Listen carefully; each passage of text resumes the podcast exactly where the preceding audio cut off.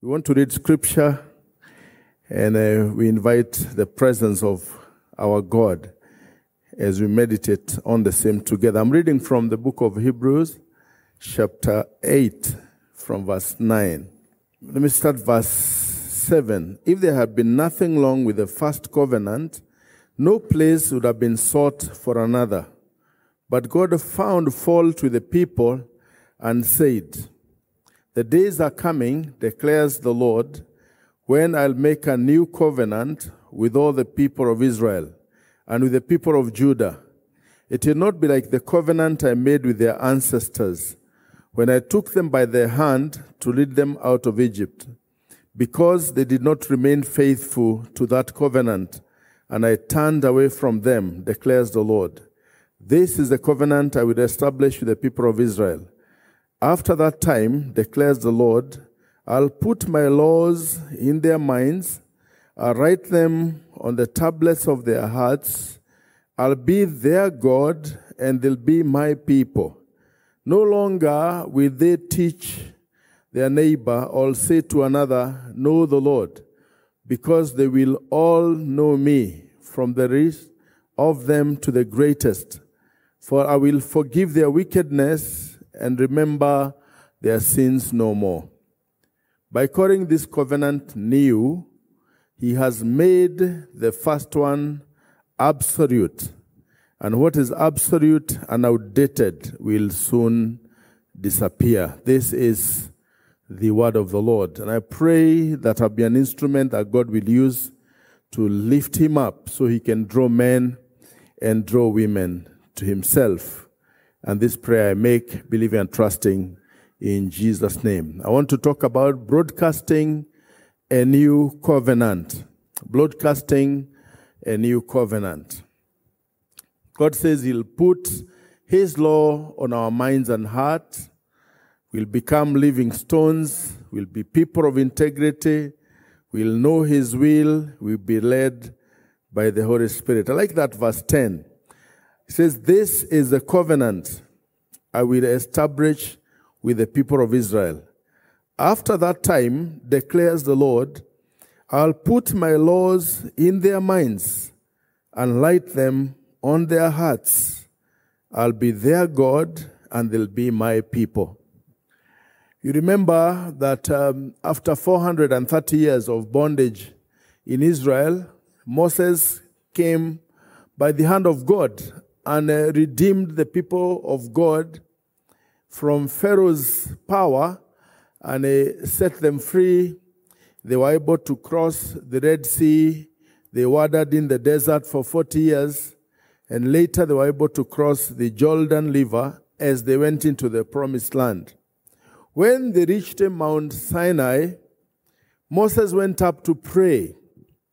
And as he was praying, God uh, gave him tablets of stone written the Ten Commandments. This is the first covenant that he's talking about. It was God's handwriting on the tablets. It was a tablet of stone. Now, interesting enough, the Bible says that when Moses came down from Mount Sinai with the covenant or the tablet of stone, the commandments, he found the people sinning, they were revering, they had abandoned their God, they were worshipping a golden calf. And so Moses uh, threw down the commandments and they broke. And it is recorded that day that about 3,000 people died. The first covenant. The Bible says in the book of Second Corinthians, chapter 3, that remember the letter killeth, but the Spirit gives life. When the commandments were unveiled, people died. Because now the commandments told you that you are a sinner. If there was no law, there is no sin, because there is no way to judge that you've done the wrong or the right. But now that there was a law, it was a type of the future, but now condemned you. That story is very well told in the book of Romans, chapter 7, when he's saying, Who will help this wretched man? The things I want to do, I don't do. I find a new law in my heart that I want to go this way, and my body draws me this way. So the law came, and it was not a helpful covenant because it only told you that you are wrong, but it did not help you to do the right thing.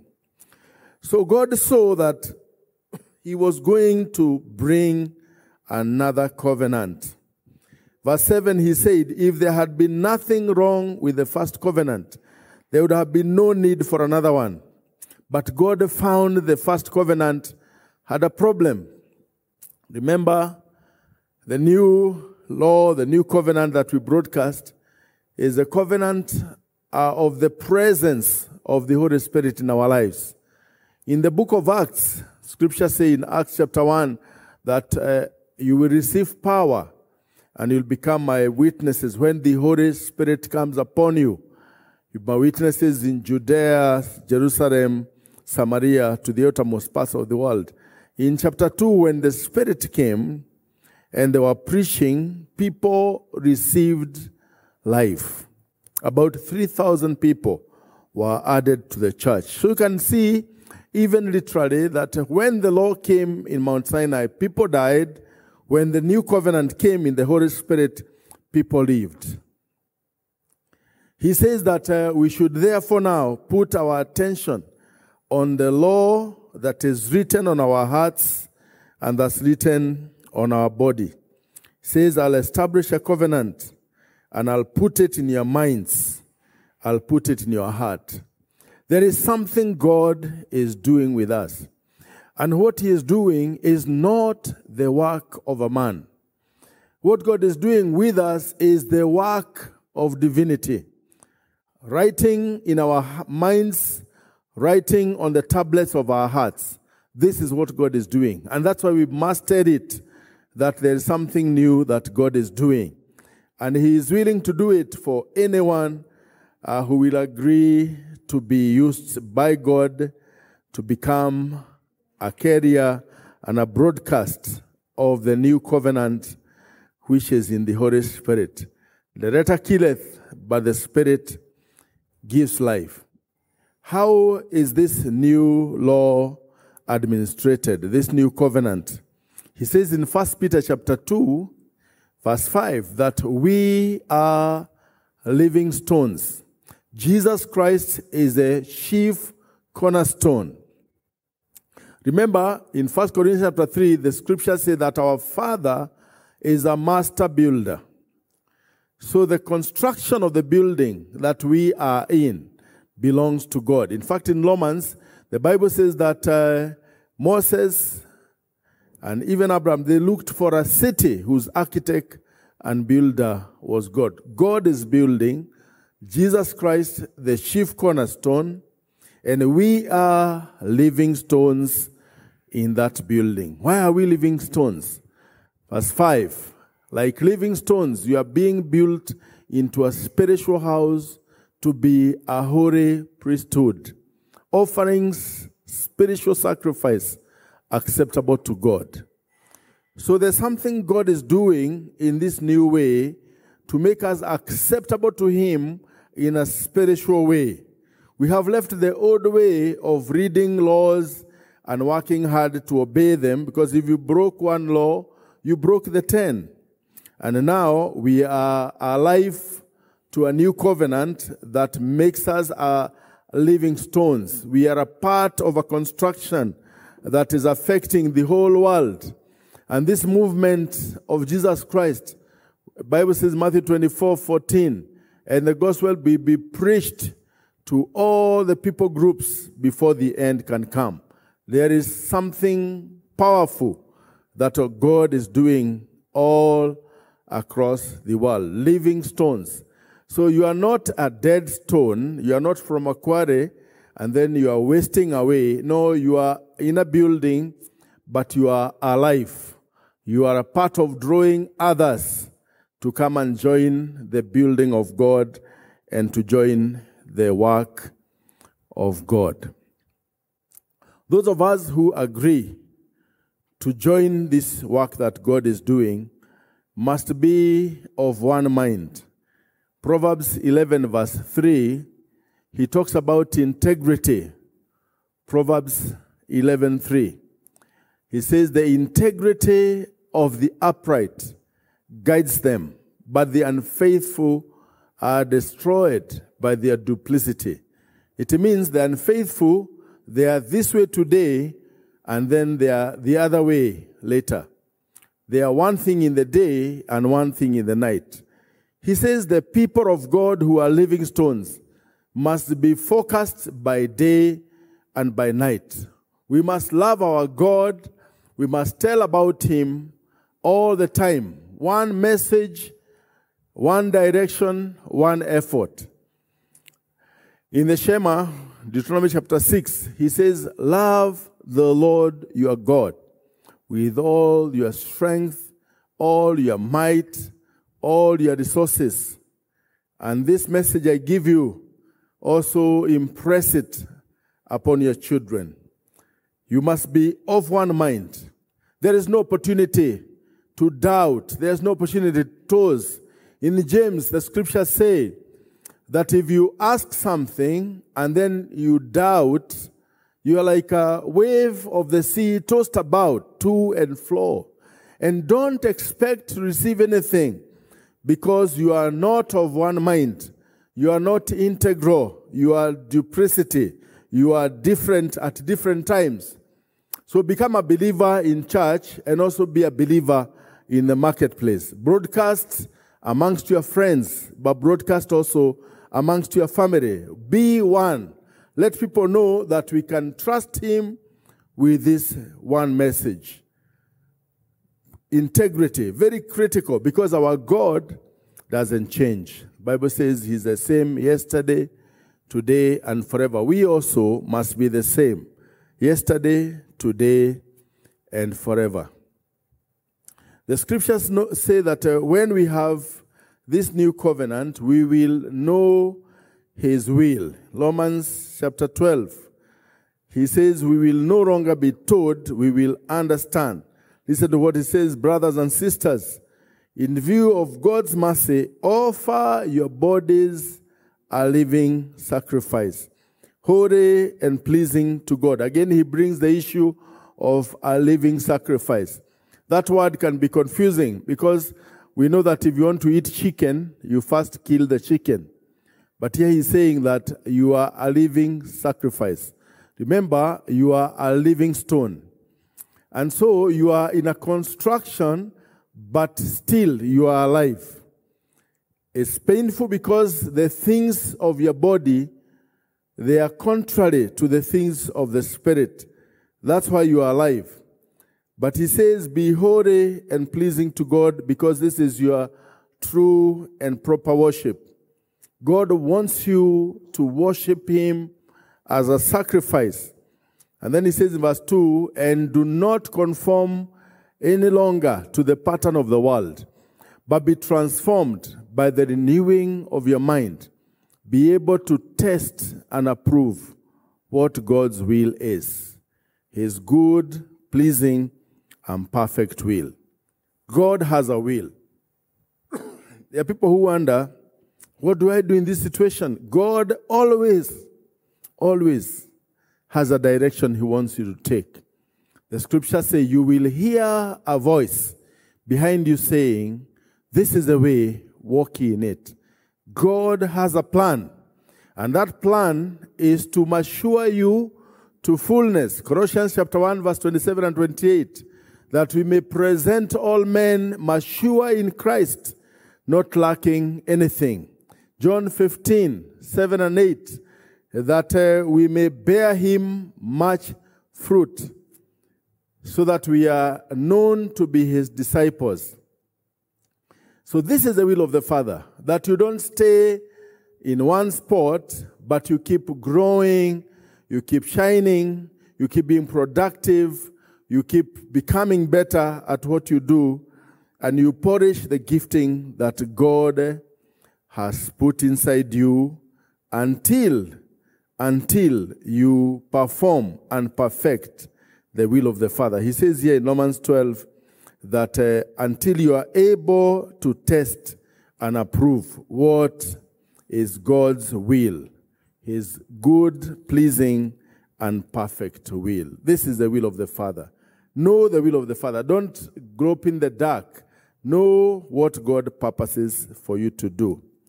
Moving on to Galatians chapter 5. Galatians chapter 5 is very rich in the spirit life. This is where we find in verse 23 when he says, and the fruit of the spirit. Remember, he says one fruit, but this fruit manifests in nine different portions. Let me read that. Verse 22. But the fruit, not fruits, but the fruit of the Spirit is love, joy, peace, forbearance, kindness, goodness, faithfulness, gentleness, self control. One fruit, nine manifestations of the fruit. What is this fruit? The fruit is love. 1 Corinthians 13 13, he says there is faith, hope, and love. And the greatest of this is love. So the people who are of God, who are living stones, who are of one mind, they have a fruit called love. The Bible says, For God so loved. You see, our intention is to become more like our God. A fruit called love, manifesting in uh, nine different directions.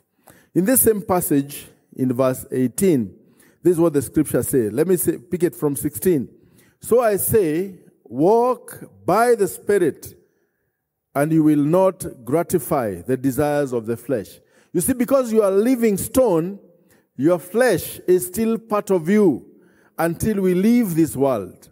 So you have feelings, you have temptations. These are daily issues. In Luke 9 23, the Bible said, Take up your cross every day and follow me. There are real issues that you struggle with. So he says, it's the Spirit who will help you.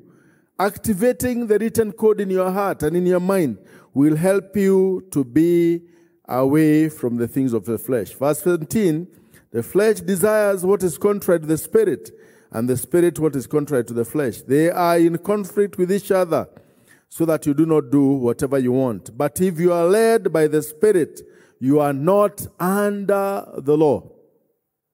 If you are led by the spirit, you are not under the law. You know, if you are observing law, law, law, you, you get tripped over many times. But if you learn to apply a higher rule, then you don't have to worry about the lower one. It's like the school system.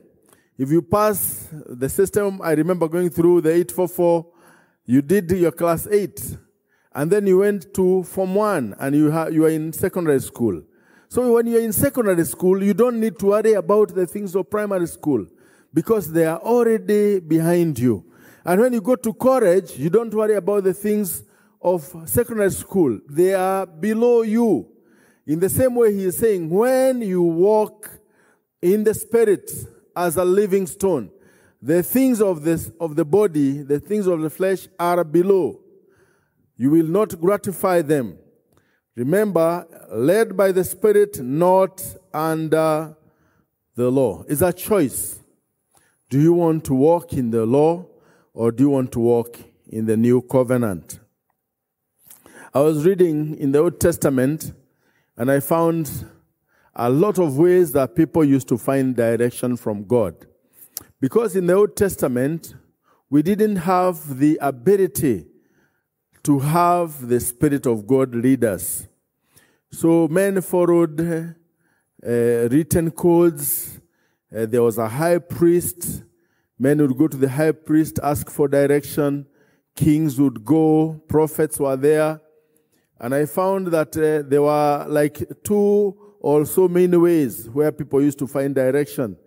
They used to throw dice. You know, I think you have seen that we throw a coin in the air and we say heads or tails.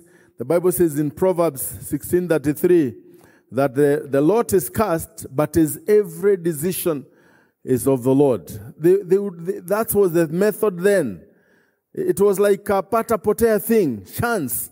Throw in the air, whatever the decision is what God is saying for you to do. So there was a 50% chance of uncertainty.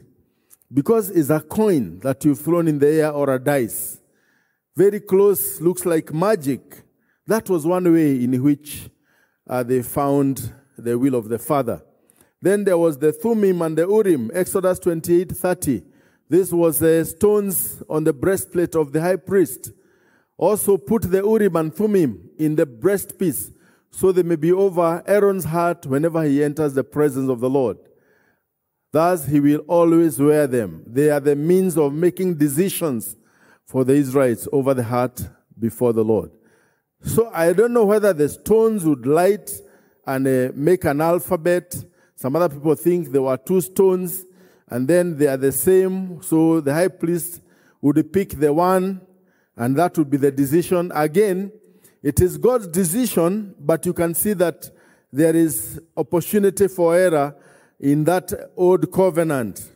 In the passage we read, he said, if there had been nothing wrong with the first covenant, there would be no place for another one. And then in verse 13, he said, By calling this new covenant new, he has made the old one absolute. We don't broadcast a message that takes us back to bondage. We don't go back to Egypt. We go forwards to Canaan. We go forwards to the place of God. He says that the old one is absolute. And what is absolute and outdated will soon disappear. We are broadcasting a new covenant, and it's a new covenant uh, in the spirit of our God. When we get born again, it is the influence of the Holy Spirit. He brings conviction in our lives. When we seek Him further, then the Holy Spirit enters our lives. First, is an influence that draws us to God. Then he enters our life when we are born again. And then we can continue to seek the fullness of the Holy Spirit as a living stone. They are almost like three different experiences of the Holy Spirit. So what he's saying, let's broadcast this message of life. Let's not take people back to an absolute system. Yes, it's good to understand the system that was, but we are now looking forward to a new covenant. And this new covenant is necessary because the old one was not functioning. It was a system of telling us the error and the mistakes that we were making. It's my prayer that as we meditate on this message, someone out there will desire to be totally involved and surrendered to the will of the Father and to be led by the Spirit, which is to work above the law. Allow Christ to be your foundation and uh, let your life be used in this our generation to magnify Him and to lift up His name. Why don't we pray? Father, we thank you for allowing us a new broadcast, a new covenant. It was because the old one was not functional. The old one was a system of do's and don'ts. And the old one put us astray, and the old one brought death. We are so thankful that you had a new plan to bring a covenant written on my heart, written on my mind. If I live by the Spirit, I'll be above the law. Help me, dear Lord, I pray, that I may walk in your will. Help me to walk in the things of God and to be ashamed to the things of the flesh. I am so grateful that there's opportunity for me to have your law in my heart and in my mind. And not just for me, but for everyone who will desire that God work in your life and work in your mind to make you an instrument for his honor and for his glory. In Corinthians chapter 6, verse 19, he says, Do you not know that your body is a temple of the Holy Spirit, whom you have from God? You are not your own. You are bought with a price. Therefore, glorify God with your body. Father, we give you our moments and we give you our beings that you may use us as instruments to honor and to glorify you. I pray that the meditation of our hearts, the words of our mouth, will be pleasing in your sight. I pray that our feet will be beautiful as we proclaim that our Redeemer reigns. I pray, dear Lord, that we'll be full of passion and full of the capacity to deliver the things of God. And so we thank you for this message today and for your presence in our midst. And we take time to bless God's people today, bless them on Wednesday, bless them on Thursday and Friday, and may they have a testimony Saturday, looking back and saying, See what the Lord has done for me. See what the Lord had, has used me to do to the glory of his name. We thank you, we love you, we magnify you. Let all honor, let all glory come back to you. John the Baptist, John 3:30, he said, I must become less so that Christ becomes more. May you become more in my life, dear Lord. May you accomplish the purposes why you sent us. Father, we thank you and we love you this evening. And thank you for hearing us, even because we pray today in the name of the Father, the Son, and the Holy Spirit, and God's people said, Amen and amen. Thank you. God bless you.